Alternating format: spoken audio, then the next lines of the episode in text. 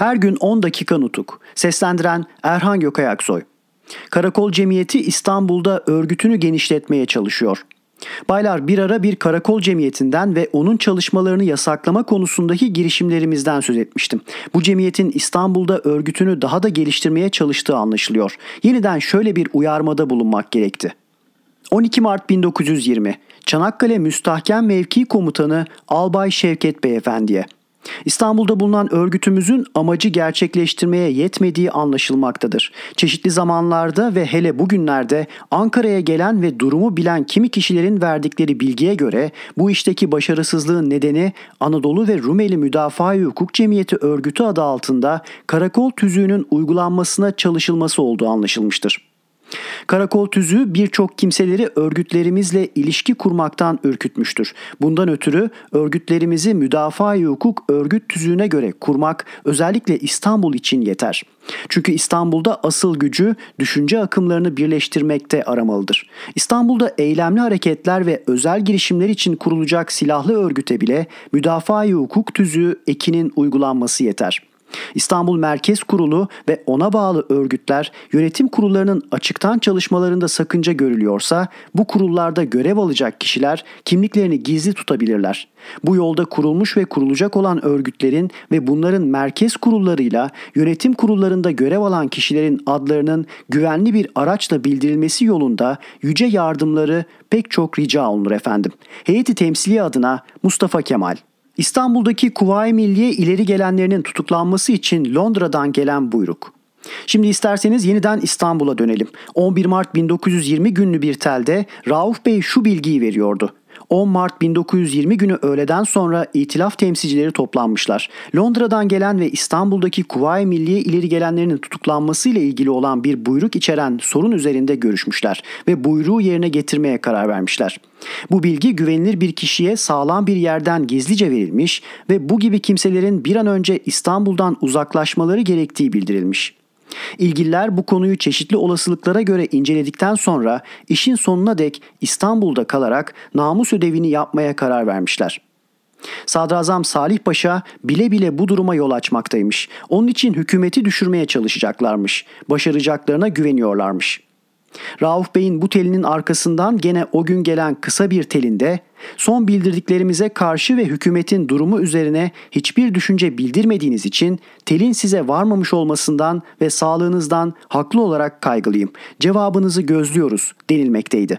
Rauf Bey'e ve bilgi için 15. ve 3. kolordulara 11 Mart günü şu bilgiyi vermiştim.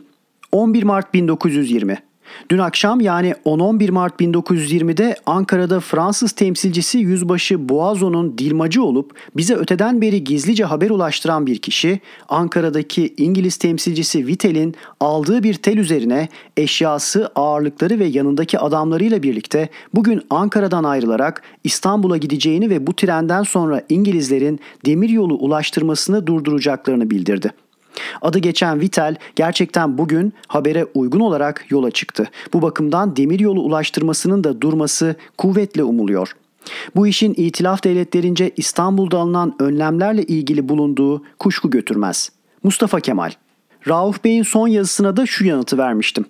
Hükümete güvensizlik oyu vererek sizlerin atılış yapmanız o denli güçlü bir nedene bağlanamayacaktır. Grubun dayanışma ve direnme gücü ve işbirliğindeki kesin tutumu üzerine açık bir görüşe ve kanıya varmadıkça Salih Paşa'nın grup yönetim kuruluyla görüşmeksizin iş görmesini bir meşrutiyet sorunu yapma yolundaki kararınız üzerine hiçbir düşünce ileri süremem.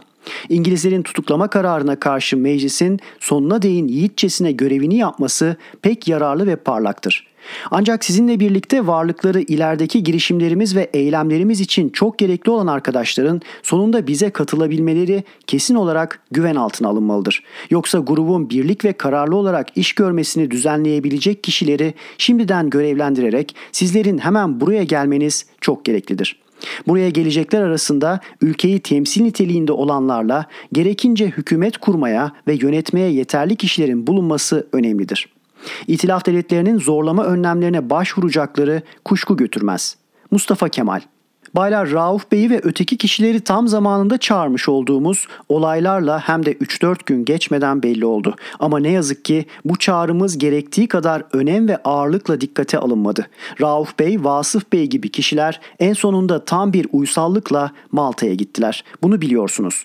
Son dakikaya değin Anadolu'ya geçmek ve Ankara'ya gelmek yolunun ve önlemlerinin kimi arkadaşlarca hazırlandığı ve sağlandığı bana anlatılmıştır. Eğer böyleydiyse bu kişilerin Ankara'ya gelmeyi kabul etmeyip İngilizlere teslim olmayı ve Malta'ya gitmeyi yeğlemelerindeki neden ve özür gerçekten incelenmeye değer. Doğrusu Türkiye durumunun ve geleceğinin kuşkulu, karanlık, ölümcül görüldüğü kuramına göre bu karanlık tehlike içine atılanların korkunç ve ürkünç bir sonuçla karşılaşmaları kuruntusunun etkisi altında en sonunda herhangi bir zindanda bir süre kalmak üzere düşmana teslim olmayı yeğleyebilecekleri uzak görülemez.'' Bununla birlikte ben burada böyle ağır bir yargıya varmaktan çekinirim. Bu düşünceyledir ki bu kişileri Malta zindanlarından kurtarmak için her yola başvurarak elden gelen girişimleri yapmaktan geri durmadım. İstanbul'un işgali Baylar İstanbul'da 10. Tümen Komutanından Ankara'da 20. Kolordu Komutanlığına 9 Mart 1920 gün ve 465 sayılı şifreyle kapatılmış bir yazı 14 Mart 1920 günü geldi. Açılmışı şuydu. Mustafa Kemal Paşa Hazretlerine İngilizlerin Türk ocağına el koymaları üzerine Milli Talim ve Terbiye binasına taşınan ocağın bu yeni taşındığı yerde dün öğleyin gene İngilizlerce yeniden işgal edilmiştir efendim. 9 Mart 1920 Baylar 1920 yılı Mart'ının 16. günü öğleden önce saat 10'da makine başında şöyle bir tel verildi. İstanbul 16 Mart 1920 Ankara'da Mustafa Kemal Paşa Hazretlerine bu sabah Şehzade başındaki Mızıka karakolunu İngilizler basıp oradaki askerlerle İngilizler çarpışarak sonunda şimdi İstanbul'u işgal altına alıyorlar. Bilgilerinize sunulur. Manastırlı Hamdi ben bu telin altına kurşun kalemiyle tezelden kol ordulara benim imzamla Mustafa Kemal işaretini koyduktan sonra bu teli verenden açıklayıcı bilgi almaya başladım. Manastırlı Hamdi Efendi durmadan bilgi vermeyi sürdürdü. Bizim en güvendiğimiz bir arkadaşımız var ki yalnız o değil herkes yani gelenler söylüyorlar. Şimdi de Harbiye'ye girdiklerini haber aldık. Dahası Beyoğlu telgrafhanesinin önünde İngilizlerleri olduğunu öğrendik. Fakat telgrafhaneyi işgal edip etmeyecekleri belli değildir. Bu sırada baylar Harbiye telgrafhanesinden görevli Ali bilgi vermeye başladı. Sabahleyin İngilizler basarak 6 kişi şehit oldu. 15'e yakında yaralı var. Şimdi İngiliz erleri dolaşıyor. Şimdi işte İngiliz erleri Harbiye Nazırı'na giriyorlar. İşte içeri giriyorlar. Nizamiye kapısına. Teli. İngilizler buradadır. Yeniden Manastırlı Hamdi Efendi bizi buldu. Paşa Hazretleri Harbiye Telgrafhanesi'ni de İngiliz denizerleri işgal edip teli kestiği gibi bir yandan da tophaneye giriyorlar. Bir yandan da zırhlılardan asker çıkarılıyor. Durum ağırlaşıyor efendim. Sabahki çarpışmada 6 şehit 15 yaralımız vardır. Paşa Hazretleri yüce buyruklarınızı bekliyorum. 16 Mart 1920 Hamdi Hamdi Efendi teli şöyle sürdürdü. Sabahleyin bizim erler uykudayken İngiliz deniz erleri karakola gelip giriyor. Erlerimiz uykudan şaşkın kalkınca çarpışmaya başlanılıyor. Sonunda bizden 6 kişi şehit oluyor. 15 kişi yaralanıyor. Bunun üzerine önceden bu alçaklığı tasarlamışlar ki hemen zırhlıları rıhtıma yanaştırıp Beyoğlu bölgesini ve Tophane'yi işgal etmişler. Bir yandan da Harbiye Nazırlığını işgal etmişler.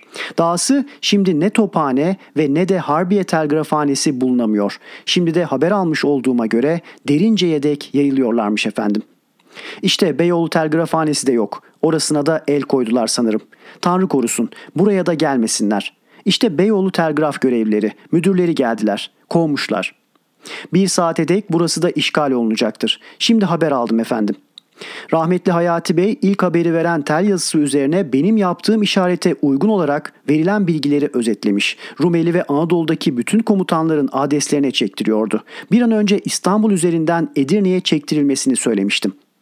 Hamdi Efendi, Yüce buyruklarınız yerine getiriliyor. Edirne'ye yazıyorum. Bütün merkezleri hazır ettirdik diye bildirdi. Hamdi Efendi'den milletvekilleri için bir haber aldınız mı? Meclis-i Mebusan telgrafhanesiyle haberleşme oluyor mu diye sordum. Hamdi Efendi evet oluyor. 14. Kolordu komutanı hazır. Paşa istiyordu. Verelim mi? Baylar bundan sonra artık Hamdi Efendi'nin sözünü işitmedik. İstanbul Telgraf Merkezi'nin de işgal edilmiş olduğu kanısına vardık. Her gün 10 dakika nutuk. Seslendiren Erhan Gökayaksoy.